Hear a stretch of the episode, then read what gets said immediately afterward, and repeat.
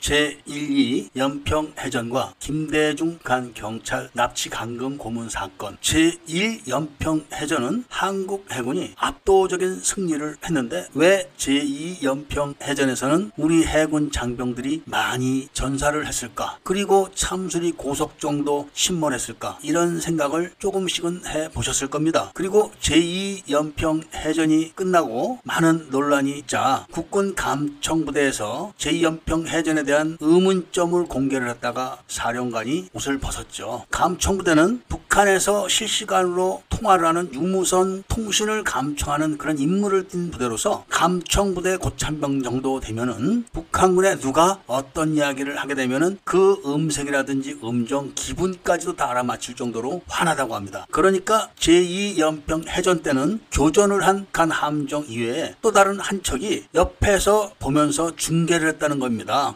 상황을. 이런 이야기를 공개를 했다가 옷을 벗었죠. 그런데 그런 이야기들도 다 쇼에 불과한 겁니다. 제2연평 해전이 벌어진 시기는 김대중이 평양에 가서 김정일과 6.15 선언을 한 지 딱 2년하고도 4일째 되는 날 벌어졌습니다. 2년하고 4일 동안 북한에서는 제2연평 해전을 일으키기 위해서 많은 노력을 했고 작전을 짜고 검토를 하고 또 확인을 하고 하는 시간을 보낸 겁니다. 그 당시 북한 해군 함정은 한국 해군 함정을 직사를 할 함포가 없었습니다. 그래서 대책을 세우고 연구에 연구를 한 결과가 전차포 포를 떼다가 함정에 장착을 하는 겁니다. 전차포는 직사포기 때문에 사정거리 안에서 철갑탄을 맞으면 관통당하게 되어 있습니다. 이렇게 해서 한국의 참수리 고속정을 공격할 함정에 대한 장비 보강을 완벽하게 끝내놓고 그 다음에는 작전을 짠 거죠. 그렇게 작전을 짜놓은 다음에 김대중에게 그 작전 계획을 알리고 협조를 해라 이렇게 당부를 또 한 겁니다. 그런데 이게 말이 될까요? 북한 하면은 주적인데 주적이 주적의 국가 대통령에게 우리 해군이 이런 공격을 할 테니까 니네가 협조를 해라. 어떻게 협조할래? 교전 수칙을 바꿔서 우리가 공격하기 좋게 해라. 이런 부탁을 한다는 게 있을 수 있을까요? 이런 이야기를 하면 저 사람 저거 미쳐도 단단히 미쳤구나. 이런 이야기를 하는 사람이 많을 겁니다. 그런데 정말로 그런 일이 벌어졌습니다. 제1연평 해전이 끝난 직후 얼마 안 돼서 북한은 중국 정법으로부터 북한 경찰을 중국에서 체포해가지고 이러이러한 비밀을 알아냈으니까 압송해서 보낸다. 이런 통보를 받은 겁니다. 북한 정보부가 중국 정보부로부터 인계받은 북한 경찰은 바로 최인수였습니다. 1999년 2월경에 한국에서 중국으로 다시 보내진 최인수가 안기부에서 만들어준 한국 주민등록증하고 미화 10만 달러를 갖고 돈을 물쓰듯이 쓰면서 주지 육림 속에서 살다가 중국 정보부에 의해 체포 된 겁니다. 중국 정보부는 고문을 해가지고 김대중의 안기부가 이 북한 경찰을 대한항공 승무원으로 위장을 해서 한국으로 끌고 가가지고 안기부에 가둬놓고 고문을 했다가 놓쳐가지고 이 북한 경찰이 중앙일보사로 도망갔었다. 이런 사실도 알아내고 납치해간 이유가 김대중이 장기 집거를 하기 위해서 한나라당을 없애버리기 위해서 총풍 사건을 기획을 해가지고 그 사건의 증거를 만들어내기 위해서 납치해서 보낼 것이다. 이런 걸 다 알아 냅니다. 그리고 북한으로 보냈는데 북한의 그 악명 높은 북한 정보부가 고문의 끝을 달리면서 모든 사실을 다 캐내고 소용시켜 버렸습니다. 이런 일들이 제1연평 해전이 끝난 다음에야 이루어집니다. 당연히 김정일은 김대중에게 연락해서 북으로 들어와라 이렇게 통보를 했고 겁을 먹은 김대중은 모모 인사와 모모 인사 이런 사람을 미리 북한에 보내서 북한이 왜 그런가 뭘 원하는가 이런 걸 알아보게 한 다음에 북한에 들어가서 6.15 선언을 합의를 해 준 것입니다. 김대중이 평양 순환 비행장에 도착해가지고 환영 행사를 마친 다음에 리무진을 타고 평양 숙소로 갈 때 그 차에 김정일이가 후다닥 하고 타버립니다. 그리고 북한 경찰을 고문해서 얻어낸 정보를 김대중에게 보여주면서 와 우리 민민은 납치해서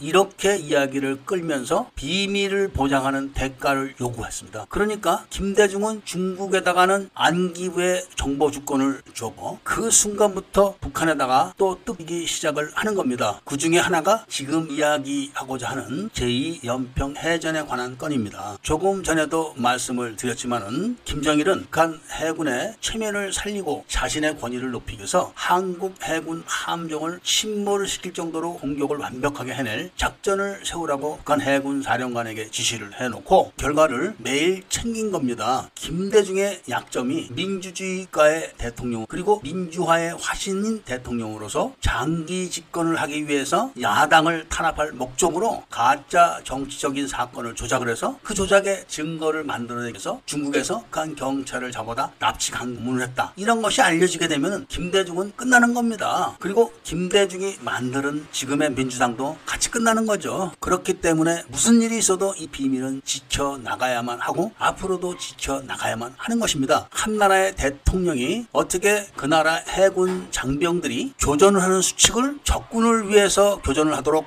바꿔놓을 수가 있을까요? 바로 자신의 치부인 북한 경찰 납치 강군 고문 사건을 숨기 위해서 어쩔 수 없이 김정일의 부탁을 들어주지 않을 수 없었기 때문에 그렇게 한 겁니다. 다음 편에 이어지는 한박도의 북한군 점령 사건도 같은 맥락에서 다 이루어진 겁니다. 계속 들어주시기를 바랍니다.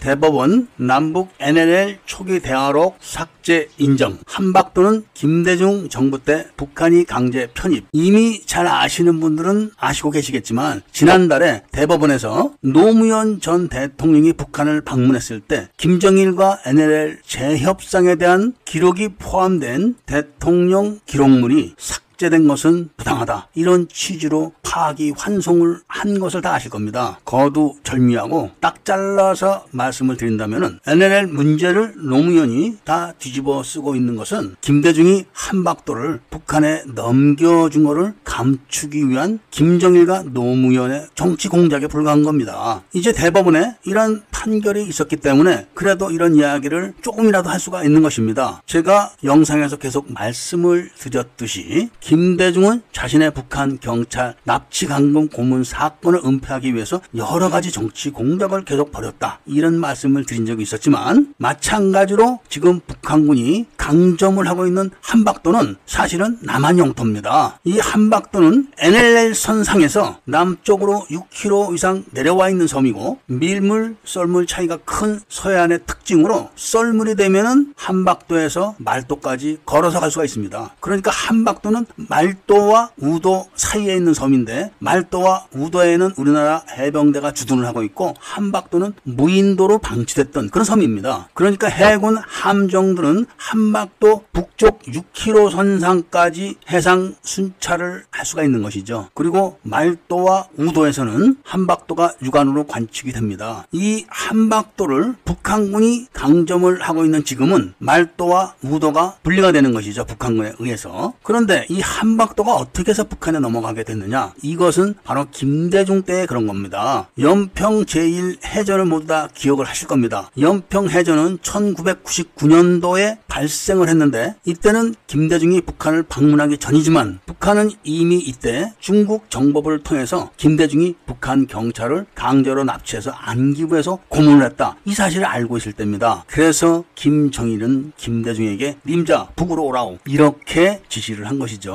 그런 시기에 북한은 NLL을 어떻게 해보려고 북한 해군 경비정을 시켜서 도발을 했다가 다칩니다. 북한 경비정들이 NLL 남쪽 10km까지 막 넘어오는 겁니다. 그러니까 우리나라 해군 경비정들이 가서 들이받아버리죠. 이런 군사작전을 해상 돌격이라고 하는 겁니다. 상황이 이렇게 되니까 북한 경비정에서 먼저 도발을 했다가 우리나라 함정들 성능이 좋아가지고 완전히 반파가 되고 몇 명 죽고 우리나라는 고속정 정장이 부상을 당합니다. 그때 북한은 확인되지는 않았지만 20명 정도가 죽고 30명 정도가 부상을 당했다. 이런 미확인 상태로 알려져 있습니다. 여기에서 바로 김정일이가 화가 나가지고 그해 9월 2일 날 해상 붕괴선을 일방적으로 선포해버립니다. 이 해상 붕괴선의 한복도가 북한으로 넘어가는 겁니다. 일방적인 것이죠. 말도에는 우리나라 해병대가 주둔하고 있으니까 말도 선상에서 마찬가지로 우리나라 해병대가 주둔하고 있는 우도를 바로 지나가는 선으로 그어버리는 것이죠. 그렇게 되니까 무인도로 있는 한박도가 북한 해역으로 넘어가게 되는 겁니다. 일방적인 겁니다. 정말로. 지금 우리나라 군군 당국이 발표하고 있는 것은 유엔군이 휴전 협정 때 서해 5도를 제외한 모든 섬을 북한 관할로 뒀다. 이런 이야기를 하고 있지만 이건 날조하는 거짓말입니다. 뉴스를 검색해 보시면 1999년 9월 2일 날 북한이 해상 분계선을 선포할 때 그날 한박도가 북한 쪽으로 선이 그어진 것을 아실 수 있습니다. 그렇 지만 지금도 한박도는 NLL 남쪽 6km 이내에 있는 섬입니다. 이런 한국의 영토를 군 당국이 휴전 협정 당시 서해 5도를 제외한 모든 섬을 북한에 관리하게 했다. 이런 식으로 호도를 하면서 지금 북한이 한박도를 강점하고 있는 것을 눈 감아주고 있는 것 뿐입니다. 그럼 이 북한이 설정한 해상 분계선을 근 다음에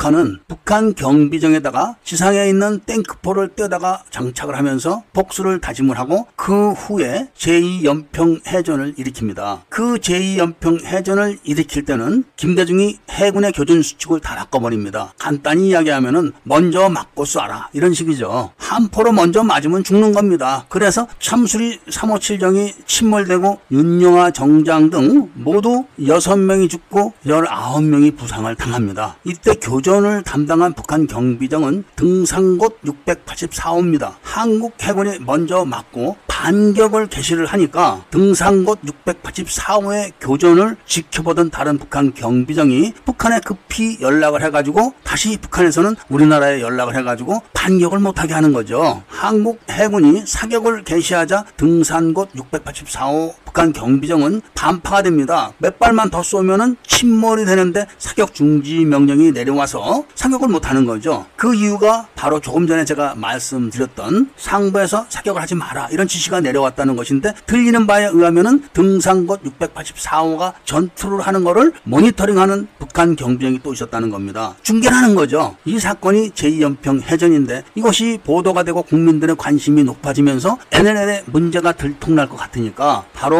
다음 노무현을 김정일이 불러가지고 회담을 하면서 바로 이 NLL 발언을 하는 겁니다. 이거를 은근히 흘려가지고 언론에 대서특필하게 해가지고 마치 노무현이 처음 발언한 것 같이 이렇게 포장을 하지만 실상은 김대중 때 북한이 이미 김대중의 약점을 잡아가지고 한박도를 자기들 수역으로 넣어버린 거를 묵인한 겁니다. 김대중이. 그리고 북한이 탱크포를 함정에 옮겨 달면서 모든 작전 계획을 수립할 때 그대로 다 수용을 하는 것이죠. 김대중이 북한 경찰을 납치 강공 고문한 사건을 숨기기 위해서 노벨상 금품 수수 여부 그리고 총풍 사건 여부 이런 걸로 계속 여론을 만들어서 김대중 북한 경찰 납치 고문 사건을 쏙 집어넣은 것처럼 한박도가 김대중 때 넘어간 거를 숨기기 위해서 NLL 소문을 퍼뜨린 것 뿐입니다. 그 NLL 사건을 마치 노무현이 처음 얘기한 것처럼 해가지고 대화록 초안을 지워버리고 그걸 또 흘리고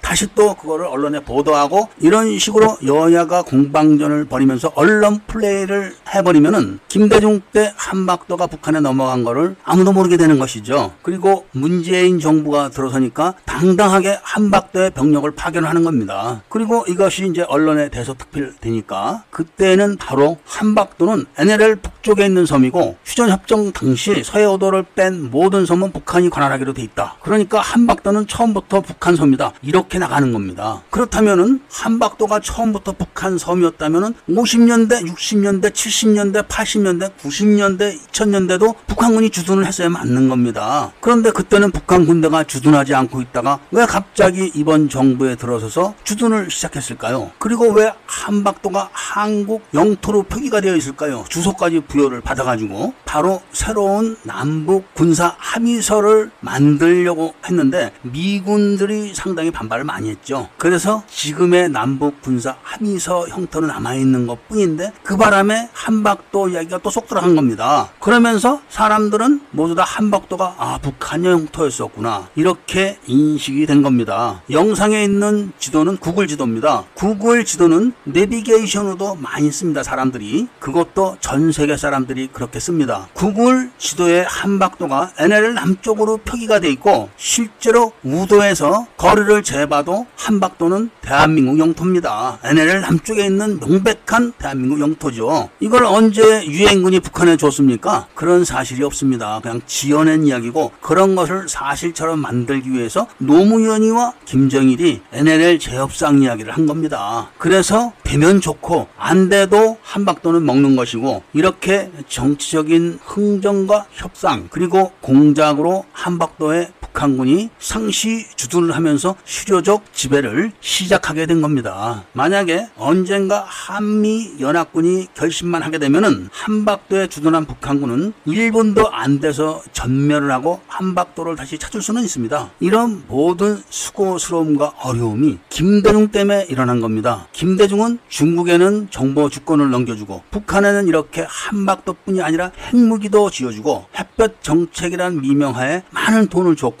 일본에는 독도 수역을 공동 관리 수역으로 내줬습니다. 많은 분들과 많은 언론들이 지난달에 있었던 대법원 판결을 보고 법원이 이제 정신 차렸다 이런 이야기를 합니다만은 제가 봤을 때는 그냥 같이 논 거죠. 그래도 그나마 대법원에서 그런 판결을 내렸기 때문에 오늘 이런 이야기라도 할 수가 있는 겁니다. 오디오북을 들어주셔서 감사드립니다. 이 오디오북은 무료로 배포를 하고 있습니다. 많은 애국 시민 여러분들께 널리 알려주시고 회원 가입을 하셔서 자유민주주의 체제를 수호하는 데 많은 도움을 주시기를 바랍니다.